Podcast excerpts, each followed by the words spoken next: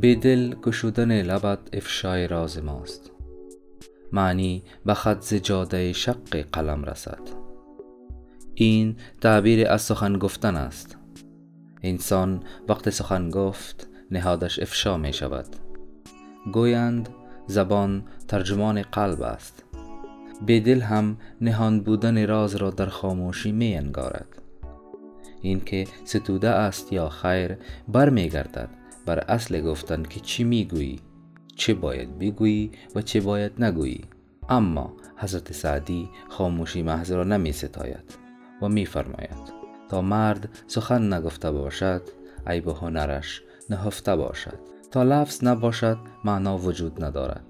این لفظ وقتی به خط معنادار تبدیل می شود که زبان قلم پاره شود و آن نگاشته شود. تعبیر از لب و سخن گشودن شاید بدل نگاشتن را بهتر از گفتن می دانسته است. والله اعلم. خداوند جل جلاله فرموده است ای پیامبر برسان آنچه را بر تو نازل شده است. اگر چنین نکردی رسالت خود را ادا نکرده ای. یعنی حرف هایی که گفتنش جز رسالت انسان است باید گفته شوند. و انسان با گفتن آنها ملزم و مکلف است.